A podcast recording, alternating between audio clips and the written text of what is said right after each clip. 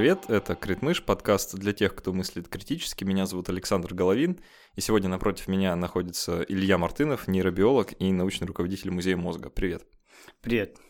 Мы сегодня поговорим про очень непростую вещь. Мы поговорим про двойственность сознания, про пациентов с разделенным мозгом, про разные нейропсихологические свойства и симптомы у таких людей. Поговорим о том, что все это значит для природы сознания и вообще для нашего понимания того, что это такое.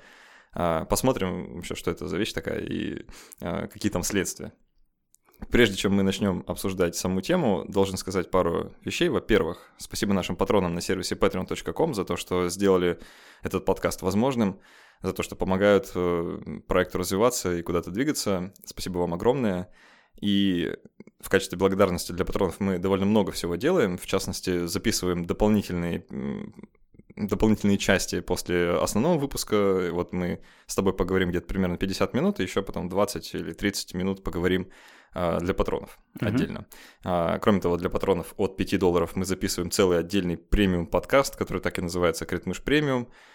Мы там тоже довольно сложные темы поднимаем, даже сложнее, чем сегодняшняя обычно. А, и разыгрываем книги. И вот в этот раз мы разыграем книжку, которая называется «Нейрокомикс» а, от нашего книжного партнера издательства «Ман, Ман Иванов и Фербер». И я тебя попрошу в конце ее подписать для нашего слушателя, если ты не против. Хорошо. Отлично. А, и также еще воспользуюсь случаем, скажу, что мы это все записываем в нашей подкаст-студии «Две дорожки», которая находится в Петербурге. И если вдруг у вас есть подкаст, или и нет места, где его записывать, или вы хотите сделать подкаст, но не знаете где, приходите к нам, э, ссылка в описании, можете написать э, прям лично мне и э, прийти записываться у нас прежде чем говорить о там, разных симптомах, симптомах, заболеваниях, ситуациях, которые возникают э, не в норме, нужно разобраться, как мозг вообще работает в норме. Да, давай какой-то проведем краткий ликбез uh-huh. а, про то, что мозг вообще такое, из чего он состоит и какие важные а, термины нам сегодня понадобятся. Ну, если совсем такой краткий ликбез, да, сейчас э, выделяют некоторое количество отделов в мозге традиционно, начиная от э, продолговатого мозга, который выходит из спинного, дальше идет у нас задний мозг с мостом мозжечком, э, дальше идет средний мозг чуть повыше, над ним нависает у нас промежуточный мозг, и над всем этим безобразием у нас покоятся большие полушария, теленцефалонколенчатый мозг. Большие полушария где-то у нас занимают около 70% от всей массы вообще центральной нервной системы. А, мы сегодня в основном, конечно, будем говорить о больших полушариях, потому что когда мы говорим про исследование с рассеченным мозгом, это, конечно же, рассечение комиссуральных волокон, волокон, связывающих именно большие полушария. Сами полушария, они представляют собой, а, по сути, а, скопление тел нервных клеток, вынесенных наружу, то есть это серое вещество, это тела нервных клеток и отростков, коротких дендритов. Это, собственно, есть кора, новая кора. А, и под э, корой у нас э, залегают белые волокна, волокна белого вещества. Это аксоны, это отростки, по которым, как правило, информация идет от тел нервных клеток. И э, они белые, потому что вокруг них есть мелиновая оболочка. Это такие специальные клетки, вспомогательные клетки глии, которые обволакивают, наматываются так, как изолентой на вот эти вот волокна. И, собственно, поэтому, поскольку они имеют такую жировую, в них много молекул жироподобных, поэтому они белые, поэтому это белое вещество. Вот. Кстати, вот сейчас интересно, что в последнее время э, исследователи начинают переоценивать роль глиальных клеток. Если раньше считалось, что это какие-то нефункциональные единицы, ну, там помогают питаться, например, нервным клеткам, помогают там вот э, структуру в целом удерживать, э, например, э, мозг, да, помогает вот проводить нервные импульсы, изолирует, то сейчас вот становится понятно, что глиальные клетки играют очень важную роль, например, в передаче нервных импульсов. И сейчас даже, кстати, ведется разговор не о межнейронной передаче, а передаче между нейрон-глиальными системами. То есть э, глиальные клетки уже, в общем, можно сказать, присовокупляют в том числе и к работе нервных окончаний, и вообще в целом к передаче нервных импульсов. Вот, но если вот возвращаться к к строению мозга э, у нас выделяется несколько долей вот на поверхности э, больших полушарий. Это затылочная область, затылочная доля, туда информация стекается от зрительной системы. Это э, височная доля, как могут догадаться слушатели, конечно же, там ушки поближе, естественно, там слуховая информация. Теменная доля, нам тоже это сегодня понадобится, раз уж мы говорим, да, про все эти вот безобразия с рассеченным мозгом, это чувствительность тела, отчасти ориентация в пространстве, и э, лобные доли, э, лобные доли это вообще долгое время считала, что это молчащая зона, Анатомы думали, что, ну, чтобы мозг, чтобы голова не перевешивала, вот там 25% мозга вперед и чтобы не упал, да, чтобы затылком не стукался. Ну вот потом стало понятно в начале 20-го столетия, что на самом-то деле, ну, в конце 19 начала 20-го, что на самом деле лобные доли важнейшую вообще функцию выполняют, они э, участвуют в очень сложной, во-первых, структура, сложнейшая структура в нервной системе, это только вот у высших млекопитающих она есть, у высших приматов она наибольшее развитие получает, в том числе у человека, там планирование, а, принятие решений. Там же, кстати, вот находятся центры, которые позволяют нам а, соотносить себя вчера, сегодня, завтра. То есть, по сути, как бы такую собирается личностная мозаика чтобы мы не распадались внутри. То есть там находится, там находятся высшие ассоциативные области. Вообще э, кора, она э, шестислойная, вот эти вот стратифицированные структуры, то есть когда по слоям вот эти клетки, э, классическая кора, ну, это новая, это шесть слоев, и э, она может специализироваться по первичной обработке информации, то есть по тому, насколько простые стимулы обрабатываются. Например, в зрительной системе, в первичной зрительной коре могут обрабатываться очень простые стимулы, там реакции там, на какие-то полоски, наклоны, контрасты. Э, во вторичных и третичных э, уже полях э, обрабатывается информация более сложного порядка. В частности, третичные уже собирают в том числе информацию с разных, от разных систем. То есть нервные клетки могут обрабатывать информацию одновременно от слуха, от слуховой системы, от зрения, от обонятельной, например, системы. И, в общем, э, создавать такие сложные, комплексные уже эм, какие-то образы. Да, ну, собственно, э, поскольку лобные доли, они главенствующую роль играют, они направляют, по сути, функцию всего мозга. В общем, они поэтому такие вот сложные, там э, третичные ассоциативные поля, которые а, и обрабатывают одни из самых сложных стимулов. Вообще, вот ассоциативные коры, они находятся в лобных долях и в теменной. Э, это тоже, на самом деле, очень важно понимать, э, когда мы говорим об экспериментах с рассеченным мозгом. Помимо всего прочего, помимо вот этих основных долей, это все новая кора, это самые свежие эволюционные структуры. Есть еще структуры э, древней коры, и структуры старой коры. А, они не видны на поверхности полушария, они, вот, например, височная или еще островковая, да, под, подвисочная островковая доля, она как бы подвернута в такой ямке а, внутри мозга находится, а, и есть еще медиальная тоже доля, ну, иногда ее на самом деле не выделяют в отдельную долю, но некоторые анатомы выделяют. Это, в общем, лимбическая, по сути, доля, это доля связана с... Для тех, кто потерялся, это то, что вот посередине, если два полушария разделить да. и заглянуть с той стороны, это вот да, там. Да, да, медиальная, да. А, да, туда, например, вот сингулярная кора входит, которая а, вообще тоже интересная такая э, структура она завязана на наше эмоциональное реагирование, э, эмоциональный окрас э, на э, наши какие-то потребностные функции. Вообще, иногда даже вот этот вот, кусочек мозга отчасти относится к обезьяньему, так называемому мозгу. Я, конечно, против вот таких классификаций, но вот иногда называют обезьяньим мозгом. Вот. Эм... Давай пару слов скажем о такой штуке, как латери... латери... О, господи, латерализация. А, да, потому да. что это нам в контексте разговора да, понадобится. Э, конечно. Ну, соответственно, существует достаточно большое же количество данных о том, что не все центры в мозге одинаково распределены в полушариях, что, например, вот центры речи, центры брака, центр верники, они находятся у нас э, в левом э, полушарии, как правило, у 96% людей. 95%. О, тут, тут важно, кстати, понимать, да, что ты правша или левша? У правшей, да. Да, да, что это, ну, я тебя спрашиваю, в смысле, ты правша? Я правша. Вот. А, то есть есть 90 или там 96% вероятность, что у тебя и у меня а, центры речи действительно расположены в левом полушарии. Мгм. Но не исключено и что все не так просто. Мгм. А у левшей, по-моему, это там в районе 50%.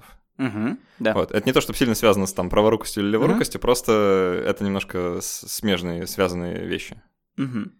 Да, соверш- ну вообще, насколько я понимаю, э, там вообще по статистике э, с 96% вероятностью вообще у людей, эм, как правило, в левом полушарии. Неважно, э, ты там бедекстер двумя руками, или одной, или там левой, или правой. То есть, то есть как все-таки у большинства людей в левом полушарии, хотя эм, тут тоже есть некоторые свои э, особенности.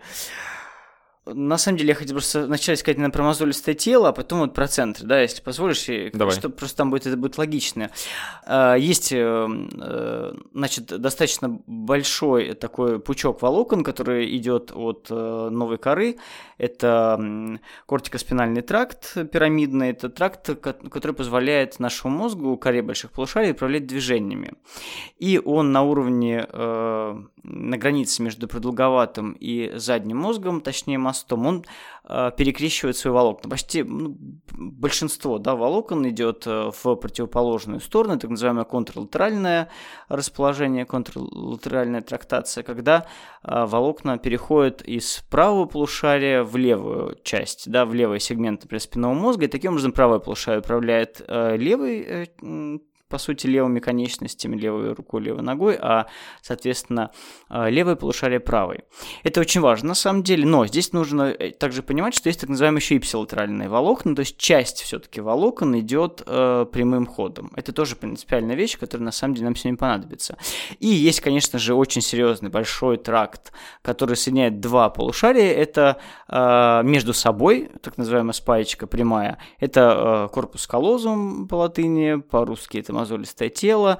Это где-то 250-300 миллионов волокон. На сегодняшний день вот так насчитано. Вопрос тоже, как считали, тоже интересный. И есть, помимо всего прочего, еще и комиссуральные, то есть соединяющие тоже два полушария между собой а, волокна в лобных долях специально. То есть есть еще дополнительный такой пучок. Вот, ну и, соответственно, когда идет речь про рассечение всех вот мозгов и так далее, и так далее, э, конечно же, речь идет именно про рассечение этих двух трактов, но не всегда полностью и не всегда их обоих. Кстати, А, а, Можно, подожди, я немножко прорезюмирую просто а, пара важных вещей, да, что действительно, если сказать, что вот левая половина тела управляется а, из правого полушария и наоборот, то это некоторое упрощение все-таки, потому что есть, как ты сказал, ипсилатеральные волокна, Мгм. которые все-таки частично управляются как бы и из э, того же полушария, который с той же стороны. Мгм. Просто, ну, все не так просто, да. Да, Просто все непросто. Вот. А, и иногда в некоторых случаях, э, мы, ну, дальше скажем, наверное, это при эпилепсии в основном, да, раньше делали, сейчас уже не так популярна эта процедура, когда а, комиссуральные волокна, в частности, а, мозолистое тело и, наверное, вот то, что ты сказал у лобных долей, я, кстати, не знал, что такое есть, а, рассекают э, в целях предотвращения эпилептических приступов или уменьшения их силы Да. и выраженности. Да. Ну, эти эксперименты были еще в 40-х годах впервые поставлены. Я тут даже, я, кстати, не знал, вот кто был хирургом, я тут себе выписал даже имя, в общем, этого замечательного человека. А, Значит, это было в штате Нью-Йорк впервые сделано, в Америке в 40-х годов. Вот ищу тут себе в подсказке, в общем, не могу найти. Вот, э, и по ходу, если всплывет, скажу. Да, действительно, значит, э, была эта история с тем, что рассекали э, полушария, э, и эм, изначально вообще эм, предложили одному пациенту, а а предложили как? Значит, эм, нашли эм, до этого одного пациента, у которого была опухоль в районе, собственно, мозолистого тела, и она блокировала передачу сигнала между полушариями. И за счет вот, ну, такого вот открытия, по сути, возникло предположение, что а, почему бы, как говорится, не попробовать все это вот дело рассечь. И, соответственно, была проведена вот первая такая вот операция в 40-х годах. И э, она принесла э, потрясающий совершенно результат. Называлась она комиссаротомия. Э, сделал ее, вот нашел хирург из Рочестера Уильям Ван Ваген. И судорожная активность снижалась у его пациентов аж до 70%, а у кого-то исчезала вовсе. Всего было 26 пациентов прооперировано тогда. Э, и э, результаты, конечно, были ошеломительные, потому что э, люди действительно переставали биться в конвульсиях, они себя лучше чувствовали, лучше спали и были бесконечно благодарны. И казалось бы, что каких-то когнитивных серьезных нарушений у них не было. Во, вот, это самый классный момент, что мало того, что помогло, так еще и побочных эффектов особо было незаметно. Да? То есть вроде бы они живут точно такой же нормальной жизнью, как и до этого. Да. Без, без каких-то выраженных, видимых изменений. Вот. Но тут еще, кстати, надо сказать, что э, на самом деле э, далеко не всех из этих пациентов потом много наблюдали. То есть э, наблюдали э, ну, нескольких из этих пациентов. Во-первых, на самом деле операция была очень такая редкая, потому что не, не так много вообще людей, кто на это соглашался, не так часто это было показано, потому что все-таки это такая тотальная история, потому что, понятно, что рассечение полушария это, ну, штука серьезная, такие столь мощные пучки рассекать, э, понятно, что просто так это никак не может э, э, пройти даром. Вообще, кстати, вот мышление биологов, оно такое. Мы никогда ничего не категоризируем, то есть мы никогда не говорим категоричных суждений, особенно в нейробиологии. Мы не можем говорить, что вот это всегда вот так, а это всегда вот это. Вообще, биологическое мышление, всегда нас отучает от этого. И мы всегда понимаем также, что в природе, как правило, ну, природа не дура там нет ничего лишнего, и всегда есть какая-то функциональность, потому что если бы ее не было, ну, она бы, э, она бы отсекалась.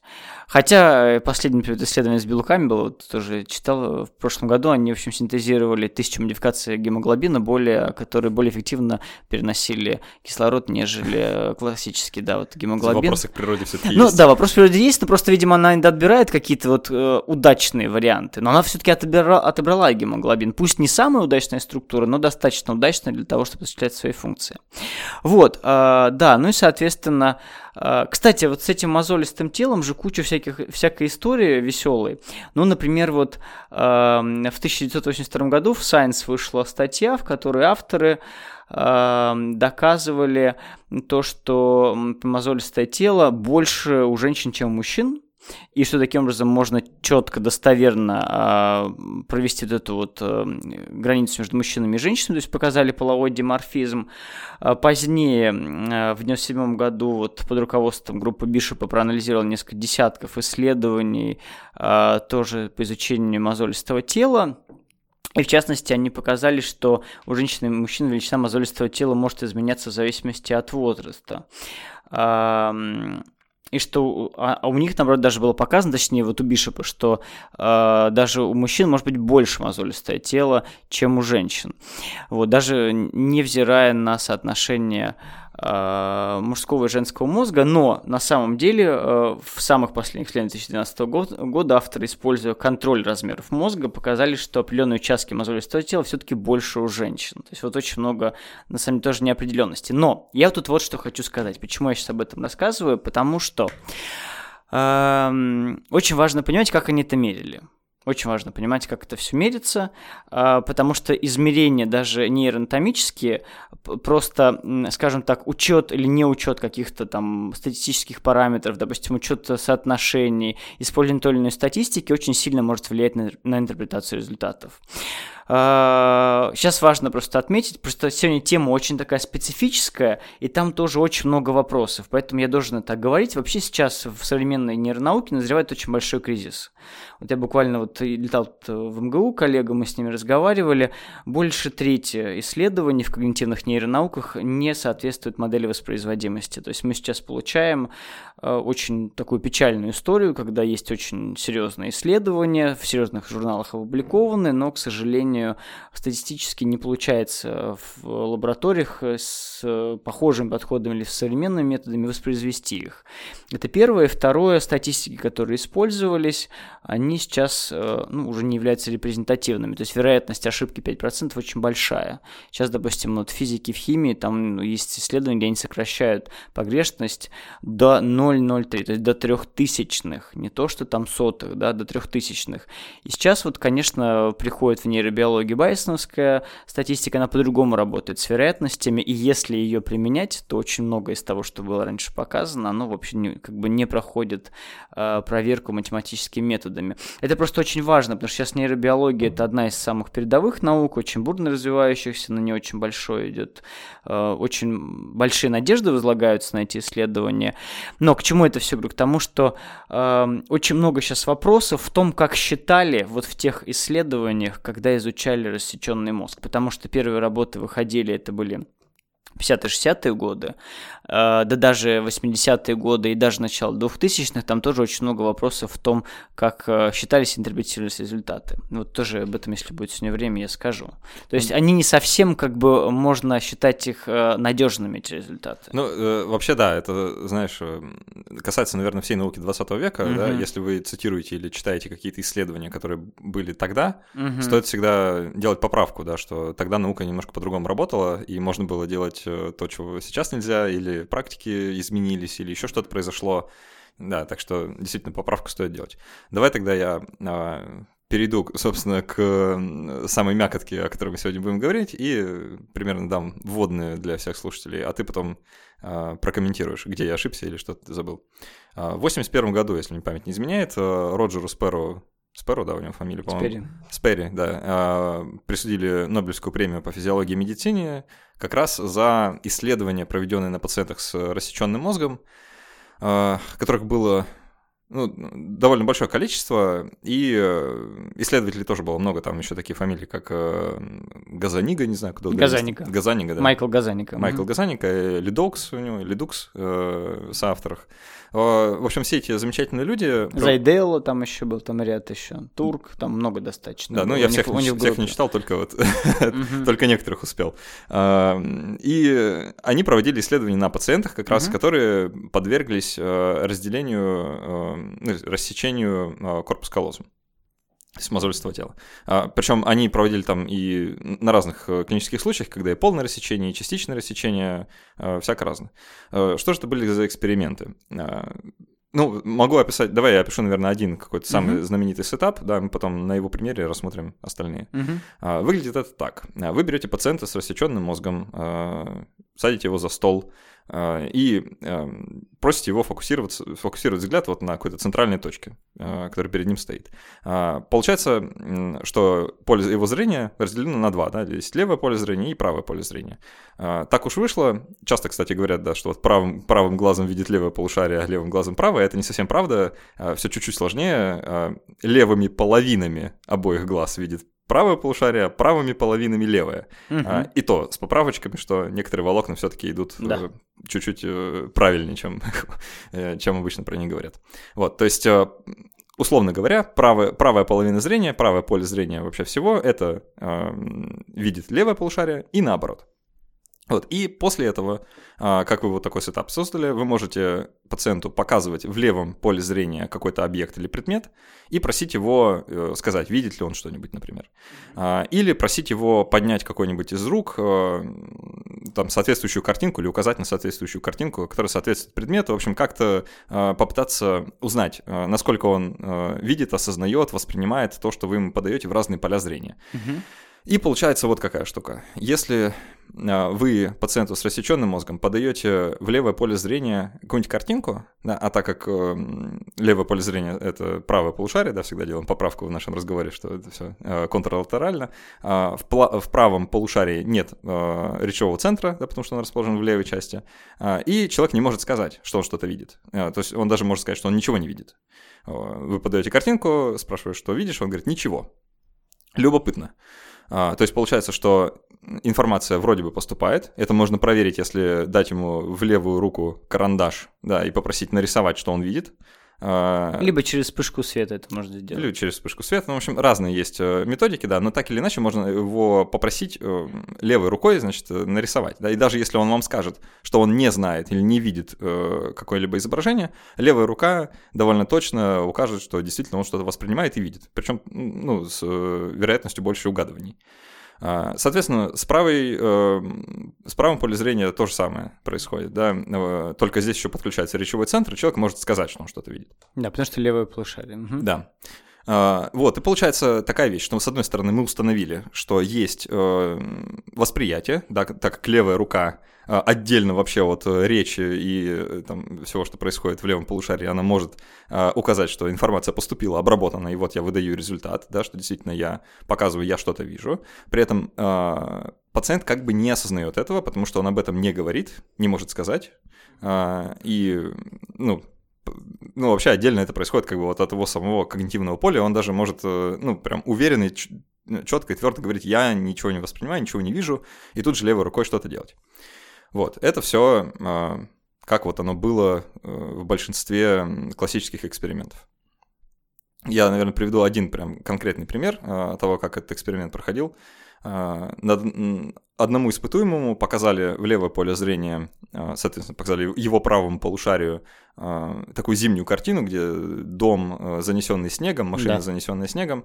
В правое поле зрения, соответственно, левому полушарию показали куриную ногу, по-моему. Да, или куриную голову, лапку. Э, куриную лапку, угу. да. Э, и перед ним был ряд картинок по, по три, по-моему, на каждую, на каждую руку, да, ему нужно было выбрать из трех. А, и, соответственно, правой рукой он выбрал а, куриную голову, да, ему нужно было выбрать соответствующую картинку, соответствующую тому, что он видит. Он выбрал куриную голову, понятно вроде почему, потому что, ну, куриная лапа, куриная голова. Единственное, что подходило из трех. А, левой рукой он выбрал э, лопату, лопату угу. да, зимнюю лопату для расчистки снега. Тоже логично. Зимняя картина, занесенный домом, э, снегом дом, нужна лопата. Но когда его спросили, почему он выбрал э, куриную голову и лопату, э, появилось довольно любопытное объяснение. Он сказал, что куриную голову я выбрал, потому что куриная лапа, пока все логично, а лопату я выбрал, потому что курицы живут в курятнике, курятнике угу. а для очистки курятника угу. нужна лопата. Угу. Есть э, он придумал новую причину, почему он выбрал лопату, э, хотя мы все понимаем, да, что он выбрал ее, потому что увидел э, другим полушарием вот эту зимнюю картину. Вот, и здесь получается такой диссонанс, что человек вроде бы говорит одно, хотя воспринял другое, и из всего этого возникла замечательная, интересная и будоражащая умы исследователей и дилетантов идея, что в этом человеке совмещено два сознания одновременно. Да? Собственно, в правом полушарии и в левом полушарии, которые вообще работают немножко отдельно, потому что вот есть это рассечение. Вот. А, с экспериментом я закончил, давай теперь его разбирать э, до основания. Что, что ты можешь здесь добавить? Ну, на самом деле, тут надо такую некоторую предысторию сделать. Да, Роджер Сперри получил действительно Нобелевскую премию. А, с ним работал очень такой талантливый человек, физик э, Майкл Газаника.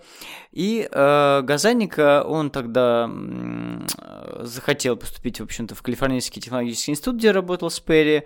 И он целое лето проработал на кроликах потому что они пытались вот моделировать всю эту историю с пациентами с рассеченным мозгом на животных. И пытались, например, анестезировать часть, половинку мозга и посмотреть, что будет, если отключать поочередно мозг. Вот. И, значит, какая там была история? А, уже было к тому моменту было понятно, что а, каким-то удивительным образом руки, например, начинают жить отдельно а, при рассечении мозга. К примеру, вот сам Спелли писал, что он наблюдал пациента, который после вот колозотомии, после рассечения мозолистого тела одной рукой гладил свою жену, обнимал ее, другой колотил по спине. Так называемый синдром чужой руки.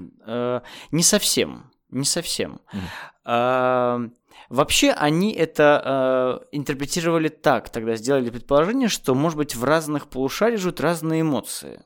И с одной стороны, он как бы демонстрирует нам эмоцию любви к жене, одним полушарием, где положительные эмоции, а с другой какие-то негативные переживания в отношении нее. И вот якобы вот э, здесь происходит несоответствие. Вот вот было такое предположение. Хотя, конечно, в дальнейших исследованиях это не подтвердилось. А, кстати сказать, э, очень долго латерализовали функции эмоций. Говорили, что в правом полушарии больше негативные эмоции, в левом, если не ошибаюсь, позитивные. И что вот якобы там люди, у которых инсульты, там в отличие, в зависимости от того, какой там там полушарие, разный прогноз, потому что та, та, та, там э, разная эмоциональная окраска, естественно, что если страдает полушарие с позитивными эмоциями, у нас только негативные, да, становится ворчун и прочее, прочее. А, сейчас последние данные с когерентностью, то есть э, с эм, тем, когда мы синхронизируем, смотрим на синхронизацию различных областей, это достаточно хорошие такие данные с математической неплохой обработкой количественной электроэнцефалограммы, не показывают, э, дают вообще противоположные данные, что и в правом полушарии могут быть негативные, и в правом полушарии позитивные, и наоборот. То есть как бы нет на сегодняшний день единого какого-то мнения, оно не выработано. На сегодняшний день эта концепция не подтверждается, что эмоции в том или ином полушарии находятся. Вот, ну и, собственно, Газаника, он, конечно, вдохновился всеми вот этими наблюдениями, понимал, что тут какая-то есть интересная перспектива. А Газаника на тот момент, он уже знал, что действительно о чем-то, о чем-то говорил, что э, разные поля э, немножко по-другому зрения, они соотносятся, то есть, да, у нас есть контрлатеральные волокна, и поэтому там правое поле за правое, э, у нас будет левое полушарие там и так далее. Но, например, на тот момент Газанника не знал, э, и он, кстати, об этом сам пишет в своей книжке, о том, что фокус на единичном объекте э, формируется единой системой. Это очень принципиальная история, что, вот, например, у нас есть содружественное движение глаз, э, это центры глазодвигательные, они находятся в среднем мозге, и есть системы другие, которые тоже обеспечивают синхронизацию у нас вот при повороте головы синхронизация у нас оба глаза да, следует за там, движением головы. И, соответственно, а, Газанник на тот момент не знал, что есть система синхронизации в полушариях, которая позволяет нам а, фокусироваться на единичной точке. А, что это принципиально нам дает вот в практическом понимании? Вот, например, сейчас вот эти все модные разговоры про многозадачность, что, например, якобы там водитель может ехать там и смотреть левым полушарием там... В экран и, телефона. Условно говоря, да, в экран телефона и писать своей любовнице смс да, а правым полушарием за дорожными знаками следить. Так вот, сейчас мы знаем, что мозг э, так сорганизует и синхронизирует работы центров, чтобы они концентрировались лишь только на одном процессе, на одном объекте. По крайней мере, в пространственной ориентации это так подтверждается. На тот момент тогда еще Газаник этого не знал. И, кстати сказать, это очень большая его такая вот, ну, прозорливость его ума, что он об этом догадывался интуитивно. Но не знал, но догадывался. А, вот. А, и, соответственно, да, конечно, э, они э, предъявили вот всякие речевые вот эти все модели. Кстати, например, вот они еще э, предъявляли такие тоже картинки, когда в левое полушарие предъявлялось слово «красный», а в правое, например, «банан». И испытуемого просили левой рукой что-то нарисовать. И левой рукой он нарисовал красный банан. И после этого его э, спрашивали, почему, почему красный, -то? почему вообще банан, да, ну, э, банан, вот банан, э, а красный, потому что, нет, еще он так говорил, что красный, потому что левой рукой тяжело рисовать, Банан он не видел, то есть он, точнее, его видел, но не мог э, сказать, потому что э, потому что то полушарие было невербальным, в которое предъявлялся банан, и, соответственно, он говорил, ну вот левой рукой э, проще нарисовать загогулину, похожую на банан. То есть происходило, происходило да. объяснение. Значит, почему так происходит? Мы знаем, что в психически здоровом мозге есть механизм защиты э, ядра психики. То есть, если у тебя есть какое-то самосознание в твоей лимбической, в твоей, лимбической, в твоей а, дефолт-системе мозга, связанной с восприятием социальных взаимоотношений, в частности, задействующие э, структуры префронтальной коры лобных долей, там находятся центры, цензоры вообще самого тебя, твоего психического, там, грубо говоря, самоощущения, само, а, как бы, да, самоощущение, самопознание, и эти центры постоянно бдят твою психическую целостность. Их задача всячески э, тебя защищать защищать и всячески придумывать нарративы, которые, собственно, конструируются преимущественно в левом полушарии, как сейчас считается, а, который оберегает тебя от того, что ты сошел с ума. Вот, например, почему ты просыпаешься, когда тебе снится кошмар, например, вот ты вот сейчас вот, вот упадешь и умрешь, почему ты не умираешь во сне? Как ты думаешь, почему? Почему, почему, почему не умираешь во сне? Да, почему, почему, ты, почему ты просыпаешься в этот момент? Я не знаю, может, ты умираешь. Нет, ну такого нет. Э, ну, как правило, в самую опасную какую-то критическую, допустим, часть сна, когда ты понимаешь, что вот-вот ты умрешь, раз-раз мозг э, там в поту там или просто ты сердцебиением просыпаешься. На самом деле это защита от психоза, от психопатии. Это внутренняя психологическая защита от психопатии. То есть, таким образом, есть некоторые такие вот рычажки, тумблеры в мозге, которые его предостерегают от, эм, от грани, вот где уже психопатология начинается. И мы знаем, что мозг придумывает самые разные объяснения. Кстати, вот в свое время вот нацисты же проводили совершенно жестокие способы, когда человека, э, эксперименты, когда они вводили человека в гипноз, например, давали ему зонд, потом его выводили из этого состояния и спрашивали, что ты в помещении, тут дождя нет, а у тебя зонд. То есть, как бы у человека происходил такой когнитивный диссонанс. И вот э, система повторения таких когнитивных диссонансов, вообще-то говоря, очень сильно может расшатывать психику, когда человек вводит в состояние, в которых он не способен себе объяснить. И поэтому вот, собственно, вот это левое полушарие, такой, как такой наш внутренний дурачок, который готов самыми необычными способами объяснять, э, самыми необычными нарративами э, для того, чтобы защитить свою психику, для того, чтобы защитить свою, в том числе, свои динамические стереотипы. И, кстати, э, это такой есть фундаментальное тоже в психиатрии, психотерапии, вот, э, а, а, благодаря во многом вот экспериментам Газаниги, психотерапевты стали понимать, что э, зачастую человек делает многие вещи совершенно как бы не имея какой-то конечной цели, а единственная цель только защитить какую-то свою внутреннюю вот эту психическую целостность. И поэтому у нас мы так очень часто привязываемся к нашим установкам, верим в то, что они честные, добрые, настоящие, и в том числе мы также привязываемся к ложным воспоминаниям. Это вот э, эксперимент Элизабет э, Лофтус, да, которая показала, что э, многие воспоминания можно имплантировать, которых на самом деле не было, да, э, вводя человека в определенные тоже конструкты, и человек будет их встраивать в свой нарратив, верить в них и будет их еще защищать и отстаивать. Вот тут важно, важно подчеркнуть, что это не то, что больные люди так поступают, это вообще это поступает, человека. да. Это свойство человека, да, это именно свойство здоровых людей.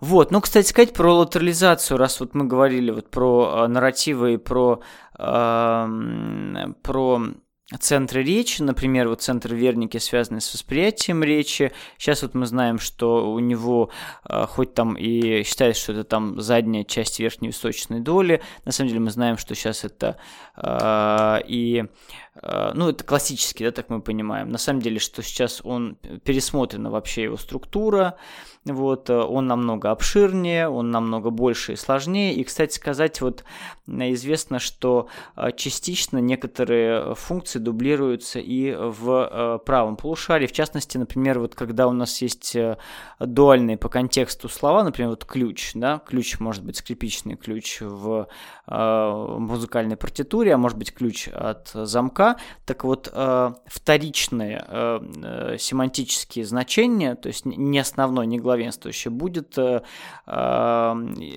операция проводиться именно в правом полушарии, в гомологичной области, mm. тогда как доминирующая смысловая нагрузка, доминирующая семантика процессируется все-таки в левом преимущественно.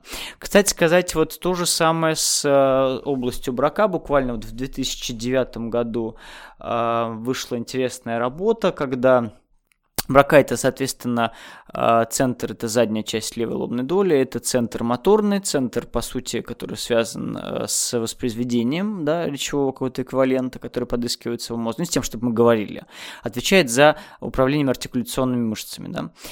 Вот, так вот, эм, например, было показано, что вот у пациента, у которого была э, медленно растущая глиома, медленно развивалась опухоль, как раз-таки в этой области было иссечено очень, э, очень большой участок мозга в левом полушарии, практически вся область брака была удалена, и прилежащие к ней структуры, часть даже базальных ганглиев, ну, в общем, глубинные структуры мозга тоже были затронуты. Э, и буквально через три месяца у испытуемого практически полностью возвращается речь. И он спокойно говорит, он спокойно строит достаточно сложные э, фразы, а мы знаем, что при афазиях брака, при нарушениях брака, ну, например, такая вот может э, формироваться телеграфная речь, то есть когда человек так вот отчеканивает, например, у него выпадают полностью предлоги. Он говорит, мать, ходить, магазин, это мама, моя мама ходила в магазин, то есть предлоги выпадают, мать, ходить в магазин. В принципе, смысл сохраняется, мы знаем, что он хочет сказать, да, вот эта афазия брака, но э, сильно изменяется э, синтаксис. И вот у этого испытуемого, да, были некоторые незначительные нарушения, но в целом, ты представляешь себе, да, удалили полностью область в мозге, которая отвечает за, воспроиз... за речь воспроизведения, и он говорит, и строит достаточно сложное предложение. Я предположу, что контролатеральное полушарие взял на себя функцию. Авторы объясняют это так, что есть некоторая пластичность э, близ, близлежащих э, областей, Это первое. И второе, значит, что действительно контрлатерально, ну, собственно, правое полушарие взяло на себя, да, многие функции. То есть похоже, что оно все-таки там дублируется, как, как, как-то дублируется, может быть, не так полноценно, как в, в левом, да, это осуществляется, но за счет пластичности, за счет того, что одни структуры могут брать на себя функции других, вот мы получаем такую картину, да. А, давай вернемся к экспериментам про э, пациентов с разделенным мозгом и поговорим немного про синдром чужой руки. Давай. А, потому что он в контексте разговора про вот двойственность сознания, да, вот это, это предположение, что два мыслящих агента в одной голове как раз важен. А, если вкратце, то что это такое? А, синдром чужой руки – это когда человек одной рукой выполняет какое-то осмысленное задание, типа там застегивает э, рубашку, а вторая рука почему-то начинает эту рубашку расстегивать. Или, скажем, он э, сидит за столом, э, хочет, э, не знаю, закурить сигарету, да, достает сигарету правой рукой, э, тащит ее в рот, а левая рука берет сигарету изо рта, вынимает. Э, и Получается как бы такой тоже диссонанс, что как будто бы рука действует отдельно от всего остального тела, отдельно от сознания э, и отдельно вот от человека, который пытается что-то сделать. Да, хочу покурить, а левая рука, мол, мне не дает. Как будто она обладает там каким-то внутренним мозгом. Вот. Э, у пациентов с рассеченным мозгом иногда возникает действительно такое состояние. И оно описано там в довольно многих клинических случаях, что действительно синдром чужой руки да. Наблюдается. А, кроме таких пациентов наблюдается еще и в других случаях, а, там, в случаях э, инсультов, в случаях э, каких-то там органических повреждений мозга, а, тоже может наблюдаться синдром чужой руки. Опухоли, да. Угу. Опухоли в том числе. Вот. Что это, на что это наводило исследование? Да, вот это в контексте разговора про тот самый эксперимент, да, когда он выбирает эту лопату, да, э, левая рука как бы сама это все делает. А, может показаться, это действительно ну, неплохое предположение, хоть и довольно фантастическое, что э, при разделении э, возникает как бы два отдельных мозга, в каждом из которых формируется свое собственное сознание. Угу.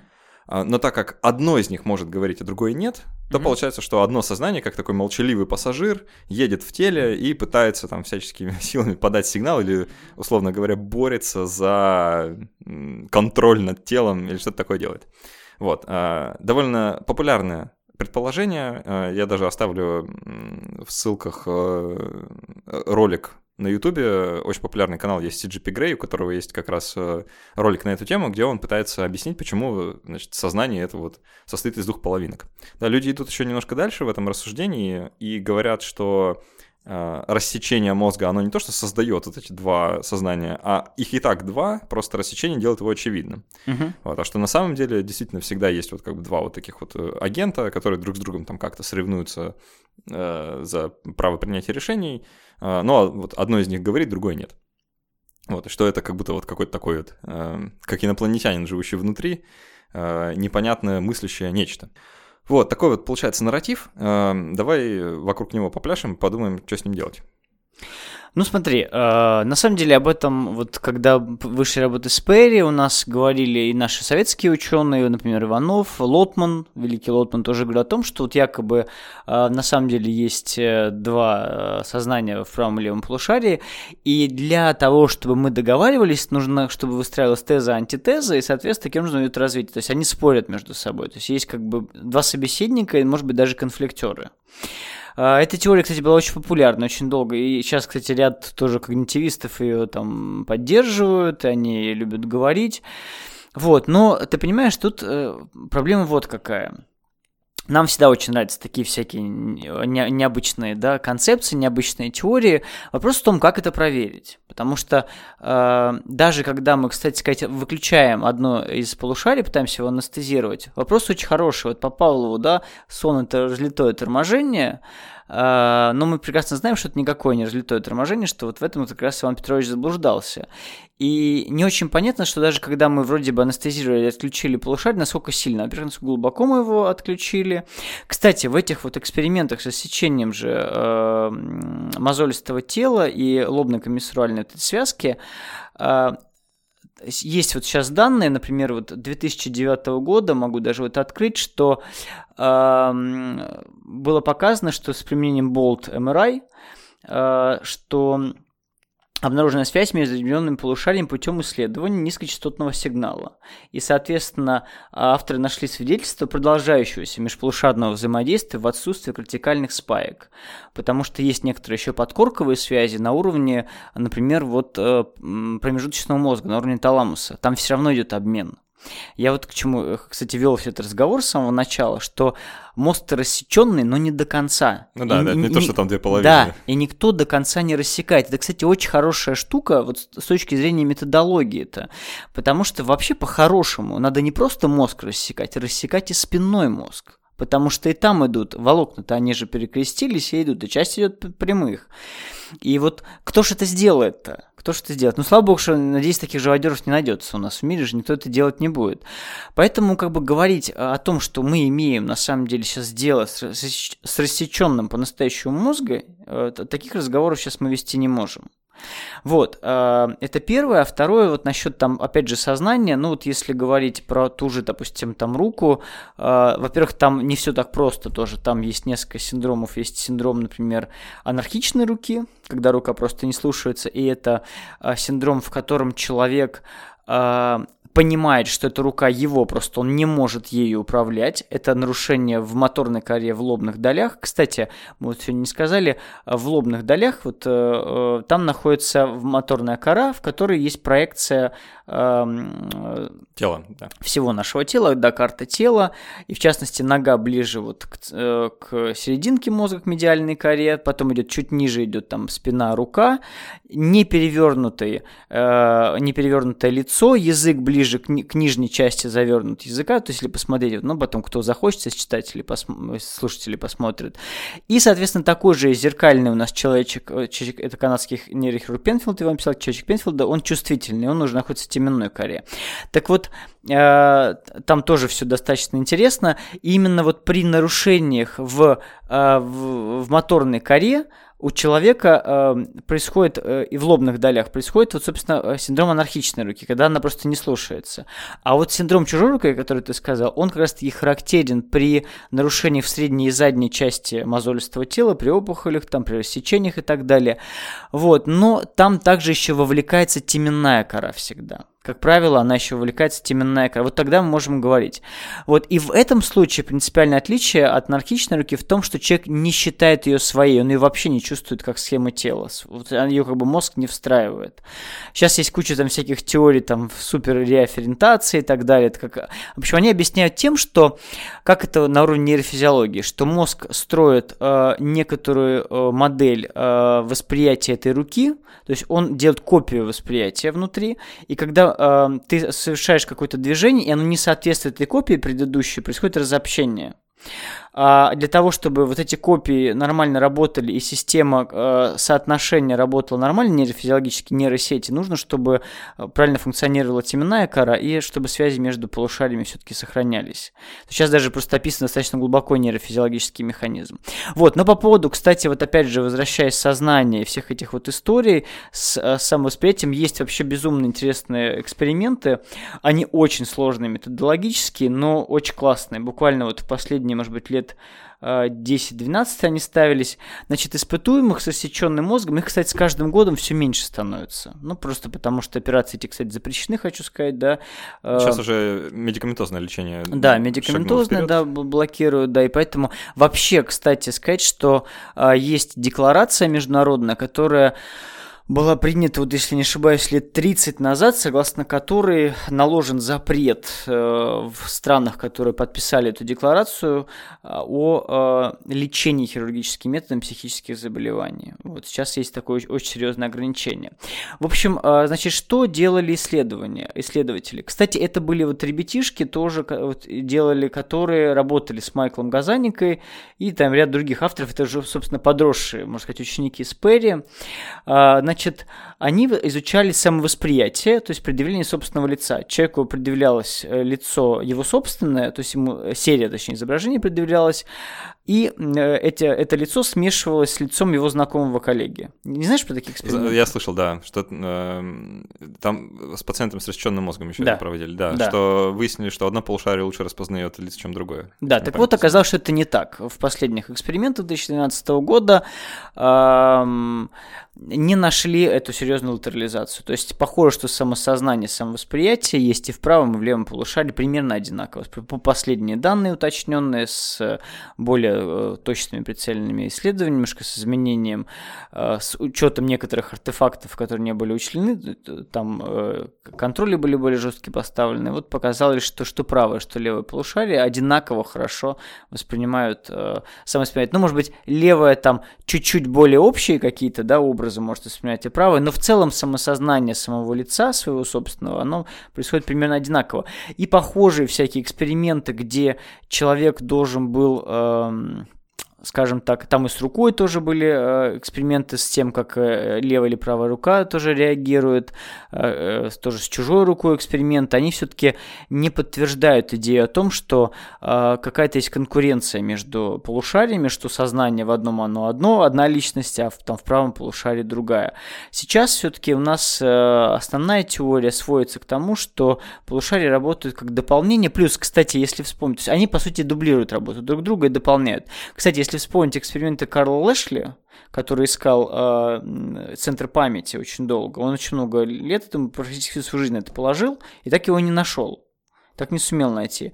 Сейчас у нас представление, да, современное, что память каким-то образом более-менее равномерно распределена, дублируется многократно в коре в разных самых отделах. Ну, то есть там и в правом и левом полушарии. Поэтому говорить о том, что у нас будет разобщение сознания, не приходится даже с точки зрения представления, в том числе о функционировании памяти и внимания.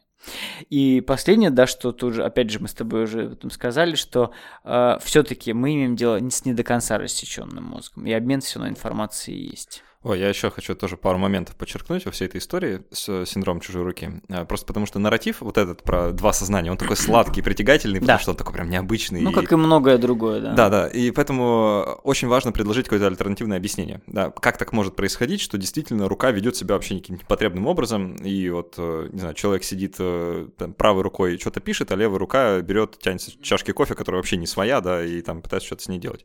А, как такое возможно, да, если это не два сознания? А, в 2017, по-моему, году вышла там, работа Палмера, а, которая а, пыталась, он пытался воспроизвести те классические эксперименты, но у него не получилось. То есть там получились другие результаты, которые косвенно говорят о том, что связи между полушариями могут восстанавливаться, судя по всему. После операции там у пациентов прошло там что-то в районе 17 лет. Вот. И с другой стороны, он предложил вот какое объяснение, что вообще движение как акт, он, эм, ну, не такой простой, как Арса, да, что взял э, и потянулся за кружкой. Перед тем, как движение достигает вообще моторных нейронов, э, мозг как бы продумывает разные варианты этого движения, то есть э, там потянуться левой рукой или правой рукой, э, насколько быстро или медленно потянуться, там, э, какую конфигурацию пальцев состроить. В общем, и все это тысячи-тысячи вариантов, из которых нужно выбрать один, который привести в исполнение. И у мозга есть структуры, которые помогают это делать. Это, в частности, дополнительная моторная область и премоторная кора. Дополнительная моторная область, она за премоторной корой делает некоторый надзор, и, собственно, там происходит выбор того, какое движение будет совершено, и уже в моторную кору отправляется сигнал, откуда они идут в э, моторные нейроны э, спинного мозга и, значит, оттуда к мышцам. Э, вот какая штука, что при рассечении полушарий получается, эм, что и там остается дополнительная моторная область, и там остается. И было показано в исследованиях в МРТ, что когда человек хочет совершить какое-то движение, эти области ну, в них возникает активность э, билатерально, то есть и там, и там. И движение как бы начинает продумываться в обоих полушариях сразу. Но э, смысл связи между полушариями как раз состоит в том, чтобы на этапе принятия решения о том, вот какое полушарие здесь будет, значит, играть да, более доминантно, да. отсеять, угу, да, да, и запретить другому угу. полушарию что-то делать. А в условиях нарушения э, связи между полушариями получается, что некому запретить. Да? Другое полушарие не может запретить, э, собственно, своему соседу. И получается, что человек как бы делает два движения. То есть, э, вот, ну, рука, да, вот э, пол, чашка на столе стоит, да, э, чашка это какой-то сигнал, значит, что чашка делает? Чашку поднимает, вот э, пошло движение поднять чашку.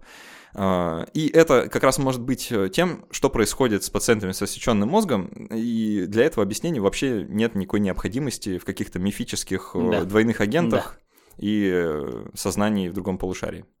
Вот. А, важно это понять, что нарратив может быть и другим.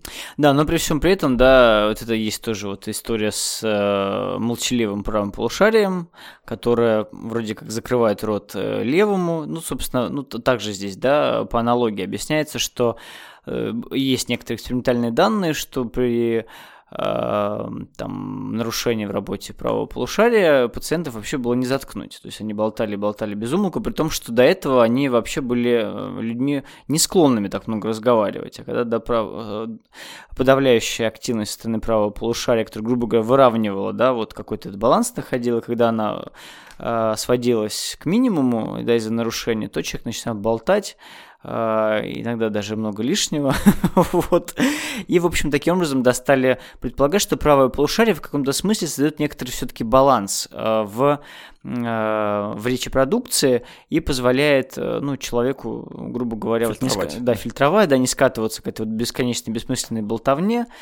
Вот, и э, поэтому его таким вот цензором, да, считают. Кстати, вот тоже вот по поводу, раз вот мы э, э говори, про, говорим про латерализацию функции, она все-таки есть. Она все-таки есть. Нельзя сказать, что совсем там полушарие одинаково работает, не совсем одинаково. Например, мы знаем, что э, в разных в полушариях немножко по-разному, по-разному например, э, подыскиваются эквиваленты к описанию цветов. То есть, допустим, э, в правом полушарии у нас будут описываться наиболее часто встречающиеся какие-то э, частотные вот, кстати, если мне не изменяет память, я могу напутать, но, по-моему, да, в правом полушарии частотный, допустим, не знаю, красный, синий, желтый, зеленый, а если какой-нибудь терракотовый, то это уже будет, соответственно, больше функция левого полушария, то есть э, более редко встречающиеся ассоциации, и, скажем так, более сложно, как, это не просто цвета, а цвета, которые могут проассоциированы с какими-то еще другими явлениями, предметами, вот, поэтому э, тут вот, кстати, сказать, вот тоже очень важная штука, вот э, классически считается, что что центров речи там два, центр верники и брака, да, один вот верники за восприятие речи, брака моторный.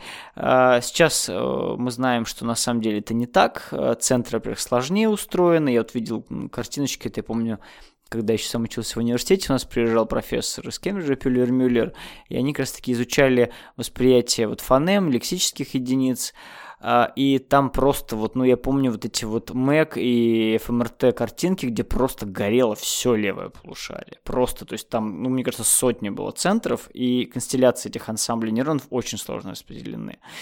То есть похоже, что там, во-первых, включая, например, вот когда нужно было, э, я помню, вот в исследовании а, работать с контекстом лицо, а, слово, слово там нога, то, ну, э, то активировались и структуры, например, вот э, моторной коры в лобных долях, допустим, при некоторых там парадигмах экспериментальных активировалась и теменная кора. То есть, ну, в общем, там не только височная да, доля, не только лобная, да, классически, но еще и теменная. И там похоже, что вообще при э, очень сложном восприятии, при определенных э, тоже э, парадигмах экспериментальных, ну, практически, мне кажется, там вообще вся кора включается в речепродукцию. Это просто очень сложно. Несмотря на то, что как бы... И они еще, кстати, что автор, мне нравится, что пишут, но они так, конечно, молодцы, бодренько, что несмотря на то, что функция простая, она складывается из примитивных элементов, как они пишут. Но я бы не скажу, что это прям примитивные элементы, просто говорю, что очень много звеньев в этой цепи. Например, сейчас мы знаем, что а, за восприятие слова нужно 150-200 миллисекунд, и где-то еще столько же 200 отводится для того, чтобы изменить, например, там число, например, у существительного, а, для того, чтобы вот, ну, где-то получается полсекунды, чтобы это восприятие и понять, что ты хочешь сказать, допустим, в области брака. Вот. Ну, в общем, я к тому, что мы в последнее время получаем очень много всяких новых данных, понимаем, что все несколько иначе устроено, вот, и все несколько сложнее, и э, я думаю, что в будущем мы, может быть, вообще какую-то более сложную латерализацию откроем, и, может быть, какие-то дополнительные центры и в правом полушарии. Вполне вероятно. То есть я не исключаю такого. Это прекрасное завершение нашей беседы, на самом деле. У нас в гостях был Илья Мартынов, нейробиолог. Спасибо большое за эту беседу. Было Спасибо. Очень, было очень любопытно это все обсудить. Э, давно хотелось, правда. вот, наконец-то э, мечта сбылась. Я напомню, что мы разыгрываем книгу от нашего книжного партнера издательства Мановнов и Фербер, которая называется «Нейрокомикс». Э, Илья ее подпишет для нашего слушателя, и мы одному из патронов от 5 долларов отправим с каким-нибудь посланием. Да, конечно, хорошо. Шикарно. А, мы еще продолжим э, в формате после каста для наших патронов. Э, обсудим, наверное, еще там какой-нибудь будущее нейробиологии, э, что там интересного происходит. А, или еще что-нибудь, что не успели в основной части. А, а так все. Спасибо, что были с нами. До встречи через неделю и пока. Спасибо вам.